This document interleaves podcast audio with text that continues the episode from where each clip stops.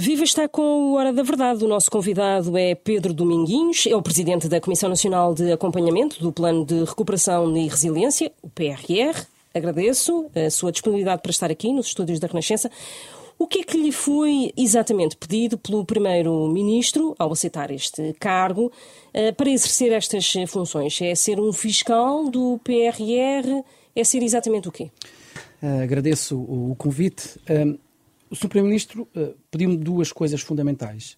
A primeira, o cumprimento da missão da Comissão Nacional de Acompanhamento do PRR, que se traduz um, nessa, nesse acompanhamento da sua execução, mas mais do que a mera execução, na qualidade uh, da execução uh, do Plano de Recuperação e Resiliência e também uh, porque, um, com a saída do professor Costa e Silva para Ministro da Economia e do Mar, um, a Comissão ficou sem Presidente e, portanto, temos que recuperar agora, também como o próprio plano, recuperar aqui o, o trabalho, este atraso no trabalho, porque a Comissão Nacional de Acompanhamento tem o compromisso, e isso já foi assumido anteriormente, da elaboração de relatórios semestrais e, portanto, o primeiro relatório foi produzido com informação até dezembro de 2021 e, portanto, estamos agora na fase de eh, retomar os trabalhos para o mais rapidamente possível uh, conseguirmos elaborar este segundo relatório de acompanhamento. Porquê é que demorou tanto tempo entre a ida de Costa Silva para o Governo e a sua indicação para, para a sucessão? Eh, como é que explica esta, este hiato tão, tão alargado? Acha que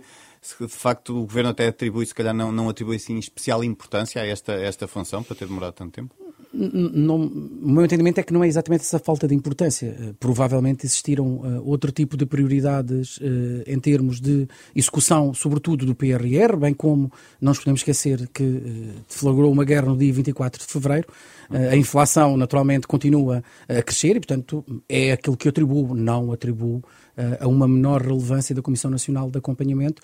Uh, quero focar-me, conjuntamente com os meus colegas da Comissão Nacional de Acompanhamento, é no trabalho que temos uh, para fazer, até porque há um histórico da própria Comissão e, portanto, eu já fazia parte da Comissão Nacional de Acompanhamento em representação do, do Conselho Coordenador dos Institutos Superiores Politécnicos e, portanto, fomos desenvolvendo o nosso trabalho. Foi produzido o relatório com uma interação muito grande entre as comissões especializadas, o Sr. Presidente da Comissão Nacional de Acompanhamento e os vários ministros das várias áreas setoriais e, portanto, foi um relacionamento muito profícuo e o próprio relatório um, identifica uh, um conjunto de marcos importantes que se conseguiram alcançar. É importante não esquecer que uh, o primeiro relatório tem a ver, sobretudo, com, eu diria, o lançamento e o funcionamento, o início de funcionamento do plano de recuperação. Em janeiro. É em é? janeiro, exatamente. Há um novo relatório? Já há alguma previsão? Uh, nós vamos trabalhar o mais rapidamente possível para elaborar. devo também relembrar que há alguns ministros que são novos nas pastas e, portanto, também eles estão nesta fase, desde a tomada de posse do governo, a inteirar-se de várias, de várias temáticas e, portanto, há aqui este espaço que. Tem, porque o, relatório é produzido Estamos sempre com em informação. maio, lá para aqui para o verão. É assim, nós, como um disse prometo trabalhar muito em, em, em, articulação com os meus colegas das comissões especializadas e os representantes dos organismos sociais, empresariais, de, dos sindicatos do ensino uh, superior para o mais rapidamente uh, possível. Portanto, uh, entre esta semana e a próxima marcaremos uma primeira reunião. Irei falar também com o, o, responsável da missão Recuperar Portugal para delinearmos aqui um plano de trabalhos para o mais rapidamente conseguirmos produzir informação, não, não apenas perceber o que é que foi feito eh, com o decorrer do nosso primeiro relatório, porque havia um conjunto de recomendações que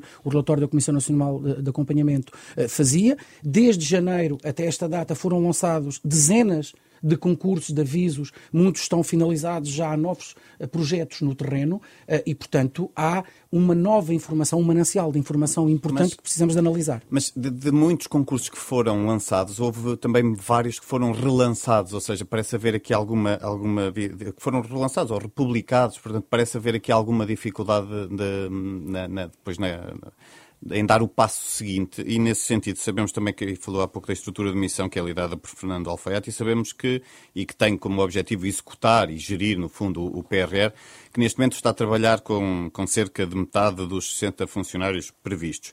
Acha que que esta conjugação de fatores pode pôr em causa uma célere eh, execução do PRR?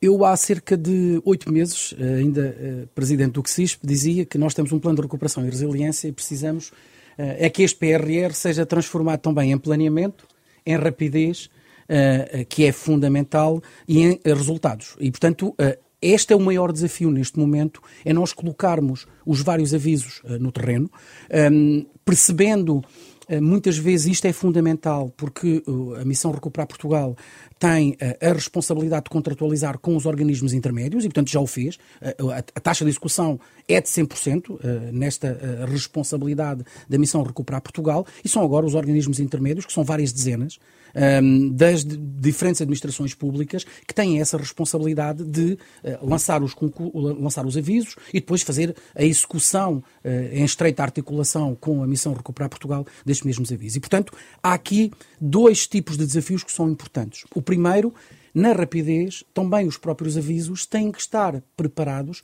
para que os beneficiários possam responder. Ou seja, é fácil uh, dizer que temos apenas um mês para responder. A questão que se coloca é se depois os beneficiários finais para uh, objeto de determinado tipo de avisos, uh, estão preparados para responder um, a, a, todas as exigências desses mesmos avisos. Há algum tipo de concursos no plano de recuperação e resiliência que estão previamente determinados. Nós sabemos que vamos fazer a estrada X, o hospital Y, portanto, aí sabe-se exatamente a priori quem é que vão ser os beneficiários finais. Mas muitos desses concursos de muitos avisos, quer no âmbito da resiliência, da transição digital, transição verde, são abertos. E, portanto, uh, se tudo correr como planeado, durante o mês de junho serão publicados os resultados da segunda fase das agendas mobilizadoras. As agendas mobilizadoras, quando foram lançadas, ainda estavam, e já foi há muito tempo, já foram há alguns meses, uh, tinham algumas indefinições uh, no, próprio lançamento. Portanto, só depois com o decorrer do, dos avisos é que isto é fundamental. Portanto, há esta preocupação. Por outro lado, há uma segunda preocupação que nós devemos ter em cima da mesa, que é da simplificação dos procedimentos, garantindo naturalmente a transparência, a concorrência, uh, o cumprimento da legalidade, mas há aqui este equilíbrio que é tem que ser criado, uma, tem que ser necessário. É, sem dúvida alguma. Já, repare, este é um aspecto aspecto que não é apenas uh, apontado no caso uh, do Plano de Recuperação e Resiliência. O, o, o, o novo quadro uh, comunitário, o PT 2030, também tem exatamente esse mesmo então, desafio. Então o problema não é um problema de recursos humanos, é não, um não, problema só, de simplificação só Não é apenas, naturalmente, que nós estamos perante um, um novo plano em que se tem que criar novos mecanismos, uh, novo tipo de. Uh, uh, em termos de mecanismos de controlo, em termos de execução.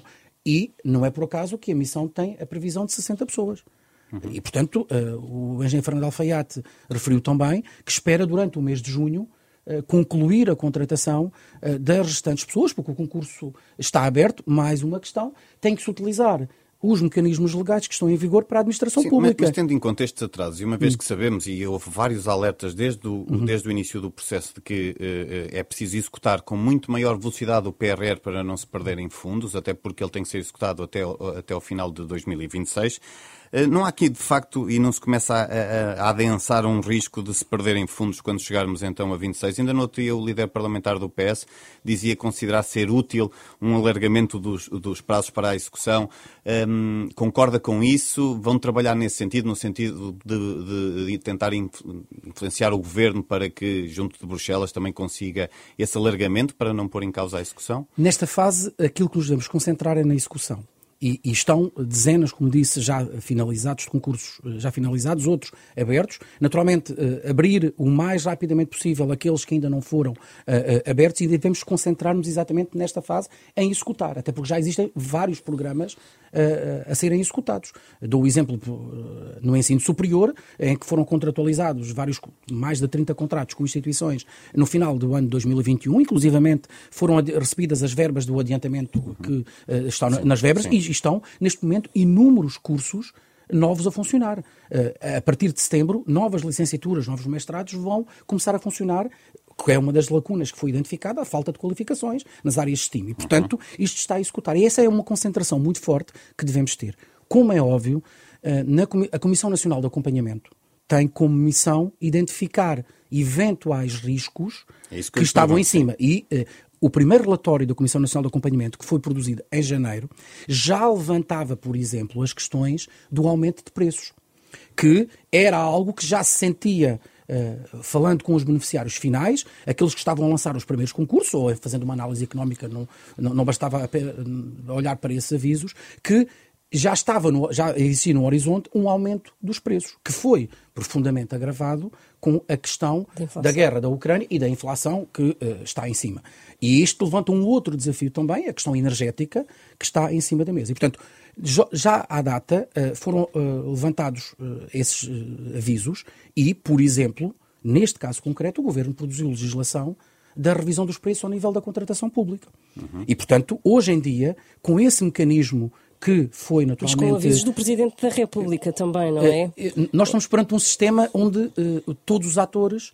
Uh, políticos, sociais, desempenham aqui um papel Mas fundamental. Que riscos é que pode antecipar que vão estar incluídos no relatório que vai produzir uh, proximamente? Como compreenderá, ainda não tenho que falar com a, a uhum. Comissão, uhum. a análise. Mas já estava na Comissão, sim, exatamente. já tenho uma ideia daquilo sim, que não, a, questão, a questão da inflação, a questão do preço dos combustíveis, como é óbvio, levanta riscos de execução. Uh, há vários concursos que já foram lançados, falava há bocadinho, que tiveram que ser republicados, uhum. uh, ou vários, uh, as entidades beneficiárias lançaram concursos, as instituições de ensino superior, as IPSS, as empresas, e que, em alguns casos, ficaram desertos. Por isso é que esse mecanismo é importante. Portanto, há um risco que nós temos que ter a noção da análise que fazemos da conjuntura. E há que é um problema que, de adequação também? e depois, esta deixa-me só concluir que há uma questão relacionada com os preços que têm, que naturalmente eh, estão sujeitos contra, na, na, contratualização que está feita. Uh, os, os, planos e os contratos têm determinados montantes que, em alguns casos, fruto, por exemplo, do aumento do preço da construção, uh, hoje em dia são superiores àqueles que eram há seis, uh, sete meses. E desse ponto de vista, uh, esta é uma equação uh, complexa que tem que ser analisada a este nível. As regras podem ter de mudar, entretanto? Eu acho que há, há uma, uma reflexão que temos que fazer ponto número um, devemos concentrar na execução o mais rapidamente possível para, uh, e como já está vários, vários concursos abertos e vários projetos no terreno, e perceber o que é que vai acontecer. a mim o que me parece é que nós não devemos antecipar 2025, 2026, porque temos um trabalho muito árduo para fazer. Mas, mas, temos mas que ter a noção. Que está a dizer dá uma sensação que poderá haver já aqui alguns investimentos ou alguns objetivos que estejam, pelo menos em termos de valores, desadequados face àquela que é a realidade atual. Há um risco. Esse é um Há risco um que temos que. É assim, porque naturalmente eh, que temos que encontrar, um, ehm, conjuntamente com os beneficiários finais, os beneficiários intermédios, perceber esta situação. Há, naturalmente, investimentos e, e, e projetos que não têm esses riscos. Uh, e, portanto, que estão, eu diria, em velocidade de cruzeiro a ser executados. Dou o exemplo no ensino superior uh, das formações, que estão a ser uh, executadas. Por exemplo, muitos, por exemplo, a escola digital, os concursos foram lançados em novembro e dezembro, portanto, a aquisição de computadores estão no terreno. Há outros que temos que ter a noção clara que há aqui riscos presentes. vamos, eu diria, esperar que este fenómeno da inflação uh, seja conjuntural, apesar de poder ser já mais longo do que aquilo que se antecipava há dois meses. Uh, e isto uh, tem aqui impactos que, como é óbvio, a própria Comissão Europeia está a começar a analisar. O Conselho Europeu, os Conselhos Europeus que têm existido têm levantado esta questão e, portanto, uh, ao nível mesmo político, uh, esta é uma questão que está em cima da mesa. Que seja necessário fazer ou acertar alterações até a nível legislativo para que isto entre em velocidade de cruzeiro? há o governo tem tido essa capacidade de resposta. Dou este exemplo que dei, mas, por exemplo, ao nível da contratação para efeitos de investimentos na área da ciência, que eh, simplificou muito mais a questão da própria, do Código da Contratação Pública para estes efeitos. Bem, o Orçamento de Estado, eu uh, falo aqui, por exemplo, a questão do IVA, de considerar uh, como elegível as despesas do IVA em determinado tipo de condições. Portanto, está a haver um acompanhamento permanente. Este é um desafio, porque nós estamos a lançar um, um, programa novo e algumas coisas não são totalmente antecipáveis. Portanto, este é um trabalho em forte cooperação entre os quatro pilares uh, do plano de recuperação uh, e resiliência que tem que ir sendo feito à medida que estamos no terreno. Por isso é que falar com os beneficiários uh, intermédios que estão no terreno a executar, falar com os beneficiários finais, que são naturalmente aqueles que têm que se candidatar aos projetos, que têm que depois implementá-los no terreno, é fundamental para nós conseguirmos antecipar riscos e, naturalmente, implementar as medidas, quer legislativas, quer administrativas, quer de controle, quer de execução, para que, em última análise, o plano de recuperação e resiliência produz os efeitos de transformação desejada pós-pandemia. E este é o principal uh, desafio. Ah, esses desafios também estão a ser uh, acompanhados uh, a nível judiciário. O Ministério Público também tem feito alguns avisos, nomeadamente veio avisar que a estrutura de missão não dispõe dos meios necessários a uma eficaz prevenção de fraudes e corrupção na atribuição dos meios do PRR. Um, esta desconfiança ou a percepção de que os fundos podem não estar a ser uh, usados da melhor maneira é uma preocupação para a Comissão. Também. Tal como falava há pouco, uh, existe a necessidade de recursos humanos qualificados e em número para permitir esse mesmo acompanhamento. E o alerta que foi feito pelo Ministério Público entendo também como antecipação uh, para uh, dizer é fundamental a existência de meios humanos de meios de controlo para que eh, possamos antecipar e mitigar eventuais riscos que ocorram. Isto acontece com o Plano de Recuperação e Resiliência, como acontece com qualquer um outro programa, com o PT 2030, com o COMPET, com o POCH. Mas este é e, portanto, de uma dimensão diferente. É de uma dimensão. É? O, PT 2030 é maior até, sim, mas, mas neste caso este tem particularidades e nesse sentido uh, carece, eles diziam, o Ministério Público dizia que carece de melhorias e nesse sim. sentido também o, o, que eu queria só perceber uh, estão a implementar algumas mudanças no sentido de melhorá-lo é. uh, para responder ao Ministério Esta Público? Esta é uma função que assumi no sábado e portanto irei falar naturalmente também com a Comissão da Auditoria e o Controlo, com a Comissão Recuperar Portugal, mas eh, gostava de dizer que os organismos beneficiários, os organismos intermédios e os beneficiários finais deste tipo de, uh, de fundos são aqueles que também são beneficiários do PT 2030 ou, ou do, portanto há experiência no terreno e há experiência acumulada nos organismos públicos para lidar com estas questões. E mais, e depois existem, como é óbvio, os organismos eh, de eh, fiscalização que devem intervir sempre que há denúncias, sempre que há, eh, naturalmente, nos mecanismos de controle normal que continuam a, existir e, portanto, a identificação. Os mecanismos de controle em Portugal existem. Há pessoas julgadas, há pessoas condenadas e, portanto, desse ponto de vista, é algo que nós temos de ter a noção que faz parte da, do nosso dia a dia. Mas também dizer que o nível identificado de, de fraude é eh, eu diria, relativamente reduzido. Qualquer fraude é sempre má. Ponto final. Mas o próprio sistema tem mecanismos de antecipação para fazer. Mas também é importante termos a, noção de que precisamos de pessoas qualificadas e a Missão Recuperar Portugal completará uh, em junho essa, uh, a sua estrutura. Deixa-me só recuar um pouco, há pouco, falámos aqui nas questões também burocráticas e o seu antecessor, o atual Ministro da Economia, António Costa Silva, avisava em julho do ano passado que se se mantivessem os procedimentos burocráticos habituais em Portugal, a execução do PRR poderia ficar em causa. E agora, mesmo antes de ir para o Governo, ele apontava ainda ao risco de descoordenação na execução entre o PRR e o PT 2030, que começa também agora a, chegar ao terreno. Pronto, é, é agora o momento. E, Concorda com estes avisos e há de facto aqui um risco de descoordenação e com isso de, hum, de perda de, de, de, fundos ou de capacidade de, investimento?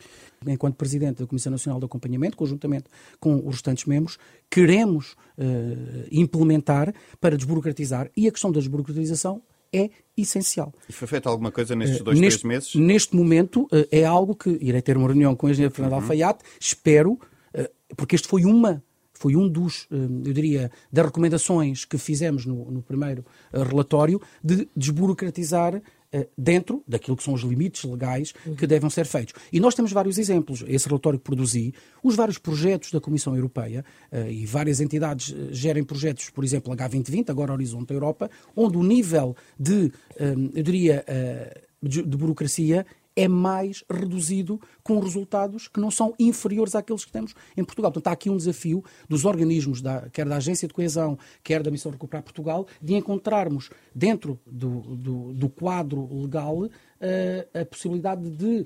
Uh, porque aqui o, o grande desafio é as entidades têm que ser responsabilizadas. As entidades que naturalmente aplicam as verbas têm que ser responsabilizadas, porque já existem mecanismos, é o princípio da responsabilização dentro da autonomia. E desse ponto de vista, a experiência que, enquanto gestor público, tive uh, durante mais de 12 anos, dá uma noção clara de que é fundamental confiar nas pessoas e existência de mecanismos de controle da auditoria para, eh, como é óbvio, se algo não correr eh, como eh, as regras prevêem, podermos atuar. Mas o princípio da autonomia com responsabilização é aqui fundamental não desconfiar, mas sobretudo confiar que os, os beneficiários finais estão a fazer o melhor uh, dentro dos, dos, objetivos a que se propõem. Como é que tem visto uh, uh, os sucessivos apelos do Presidente da República para a boa e rápida execução do PRR? Marcelo Rebelo de Sousa tem alertado sempre para o risco de, do mau uso e da corrupção, e voltamos a esse tema, em torno desta, destes dinheiros. Está descansado quanto a isso, que os focos de corrupção ou de eventual corrupção e fraude são mínimos neste caso? Os dados que existem uh, sobre os programas passados uh, demonstram que o nível uh, é relativamente reduzido. Os números, se não em erro, falavam 0,50 e qualquer coisa ou 0,70 e qualquer coisa a nível europeu. E, portanto, claro, como disse, e volto a referir, qualquer fraude, qualquer mecanismo menos legal deve ser sempre naturalmente condenado e devemos prevenir tudo, mas a Comissão Nacional de Acompanhamento, da qual sou presidente, tem como função fundamental focar-se na execução e na qualidade da execução. E, portanto, esses apelos do Sr. Presidente da República, naturalmente, uh, que Também são, fundamentais. Exatamente, por, isso é que eu ia dizer, não é apenas nesta questão, ele também tem feito este apelo da execução e da qualidade Rápida. para ser rápida e transformadora. Qual é que é a sua opinião sobre o papel que deve ter a Comissão Nacional de, de, de Acompanhamento do PRR? Uh, eh, isto porquê? Porque hum, há cerca de, de um ano o ex-ministro do Planeamento, que já falámos, um, dizia que devia ter, um, sobretudo, um soft power de recomendação. Uh, mas um mês antes, uh, um, Costa Silva dizia esperar que o PRR não só tivesse análise de custo-benefício, como tivesse também um poder uh, para travar projetos um, ou seja, o que era uh, aqui um reforço na, na capacidade de atuação da, da, Comissão. Concorda mais com qual destas visões? E o que lhe pergunto é, se se ficar apenas pelo soft power, não há aqui um risco de, da Comissão Nacional de Acompanhamento ser uma espécie de rainha de Inglaterra do PRR? A Comissão Nacional de Acompanhamento tem um conjunto de personalidades, de entidades uh, empresariais, dos sindicatos, do ensino superior, que têm um profundo, ponto número um, tem uma profunda competência, Ponto número dois, tem um profundo conhecimento do terreno e tem uma missão dada pela própria, uh, pelo próprio decreto de lei que criou a Comissão. Portanto, a Comissão Nacional de Acompanhamento desempenhará o seu papel na análise, nas recomendações, na, uh, no envolvimento dos beneficiários intermédios, uh, dos organismos intermédios e dos beneficiários finais e fará recomendações que terá que fazer de uma forma ponderada. Quando eu digo ponderada, é com informação que tem que ser fundamental. Por isso é que nós uh, temos que basear as nossas recomendações na análise, no estudo, na, inter na interação com os diferentes atores que estão no terreno. Isto, a Comissão Nacional de Acompanhamento não é um órgão de opinião meramente por si. É baseada na evidência, é baseada naturalmente num conjunto de análises que estão a ser feitas, nessa análise custo-benefício, na análise do impacto e que temos que perceber. Se chegamos à conclusão que, que, que um determinado projeto não está a ter o impacto desejado, devemos dizê-lo. Se chegarmos à conclusão. Mas precisava ter um poder forçado para travar esse projeto? Eu acho que neste momento é prematuro dizer, eh, porque acredito, eu entendo que o diálogo com a Missão Recuperar Portugal, com os organismos intermédios, não permitirá a aprovação de projetos que não estejam alinhados com o PRR. Por isso é que a Comissão tem que ter este aspecto fundamental para uh, ir fazendo esse mesmo acompanhamento. E, portanto, faremos recomendações, uh, por isso é que uma das questões que a própria Comissão Nacional uh, propõe é que tenhamos um site, por exemplo, para poder divulgar os nossos relatórios, as nossas recomendações também para do ponto de vista da transparência e do ponto de vista uh, da opinião pública e da sociedade civil, poderem também, diria, fiscalizar e controlar aquilo que a Comissão Nacional de Acompanhamento está no terreno a fazer. Portanto, não tenho esta noção de Rainha de Inglaterra, até porque está a comemorar o jubileu, nós somos demasiado novos neste, uh, uh, neste momento. As pessoas que estão na Comissão de Acompanhamento estão com um sentido de missão e não estão apenas para dizer que sim, estão para produzir informação. E se vocês tiverem a oportunidade de ler o relatório, o primeiro relatório da Comissão Nacional de Acompanhamento, tem recomendações muito incisivas. Ao nível da desburocratização, ao nível da informação, ao nível do risco de duplicação, e, portanto, dessa questão também da interligação com o PT, 2030, o primeiro relatório, uh, elaborado ainda pelo professor António Costa e Silva, e que foi aprovado pela, pelo plenário da Comissão Nacional de Acompanhamento, é incisivo uh, a este nível, numa lógica de independência e de auscultação da sociedade civil. E mais, a Comissão Nacional de Acompanhamento, nas dezenas de reuniões que já teve com os ministros, naturalmente não se calou e disse, fez as recomendações, fez as, as, perguntas que tinha que fazer sobre determinado tipo de perguntas. E também gostava de destacar esta cooperação que, tem, que sempre tem existido uh, com os membros do governo, porque é fundamental. Voltando àquilo que me perguntavam sobre o Sr. Presidente da República, aquilo que o Sr. Presidente da República, e é a forma como eu o entendo, é que todos estamos convocados para uma execução com impacto do plano de recuperação e resiliência, que é uma oportunidade única para transformar Portugal. Era ex exatamente que eu uh, queria voltar à relação com o Presidente da República e a todos estes apelos que ele tem feito. Uh, a minha questão é se uh, o Presidente da República já entrou em contato consigo ou se há a expectativa de entrar em contato consigo e se uh, imagina um, uma audiência em Belém, tendo em conta uh, esta a existência do PRR e do acompanhamento e se isso faz sentido. O Sr. Presidente da República é o mais alto magistrado na nação e, portanto, se o, Presidente, se o Sr. Presidente da República me disser para falar com ele, como é óbvio, eu terei que falar com o Sr. Presidente, terei todo o gosto em falar com ele, mas até agora não, não aconteceu, até porque naturalmente a nomeação foi no sábado. Eu estou na fase de instalação. Só responde é... ao Governo, uh, ou, uh, a, a, sua a, a, Comissão só responde ao, ao não, Governo? A Missão tem a responsabilidade de elaborar esses, estes, estes relatórios. Naturalmente, o apoio é da Missão Recuperar Portugal, mas naturalmente que o Sr. Presidente da República, sendo o Presidente de todos nós, naturalmente que se me chamar, que falarei com ele, como é óbvio, isso está fora de questão. Em relação à, à, à tutela, uh, qual é que é a relação que, que, tem tido, por exemplo, com Mariana Vieira da Silva, que neste momento é uhum. responsável pelo eh, PRR?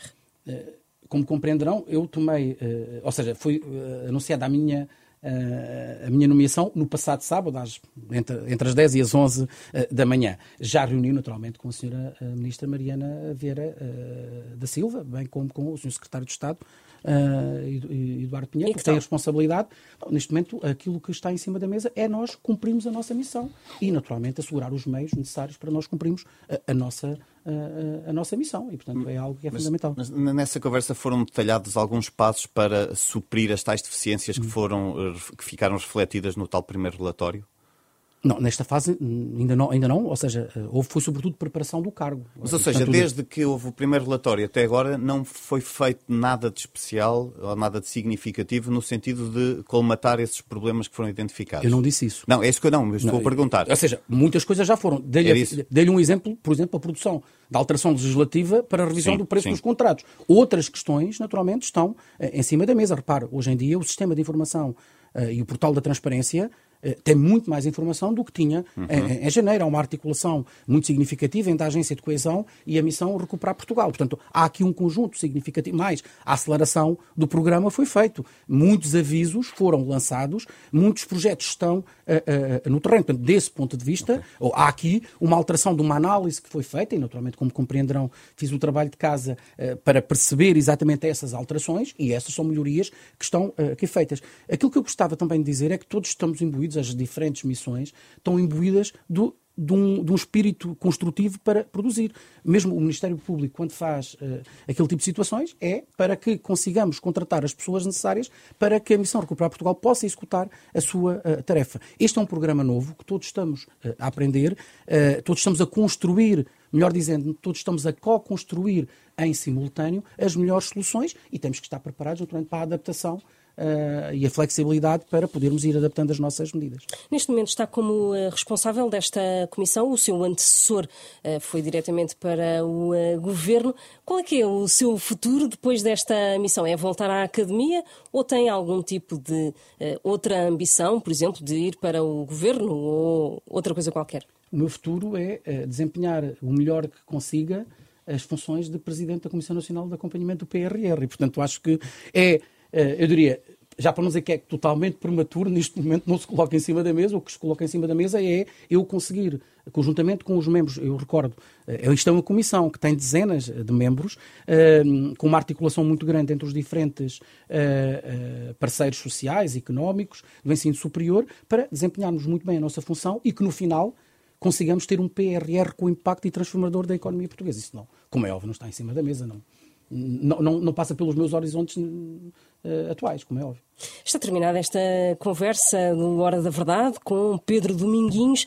Ele é o novo presidente da Comissão Nacional de Acompanhamento do Plano de Recuperação e Resiliência. Regressamos para a semana.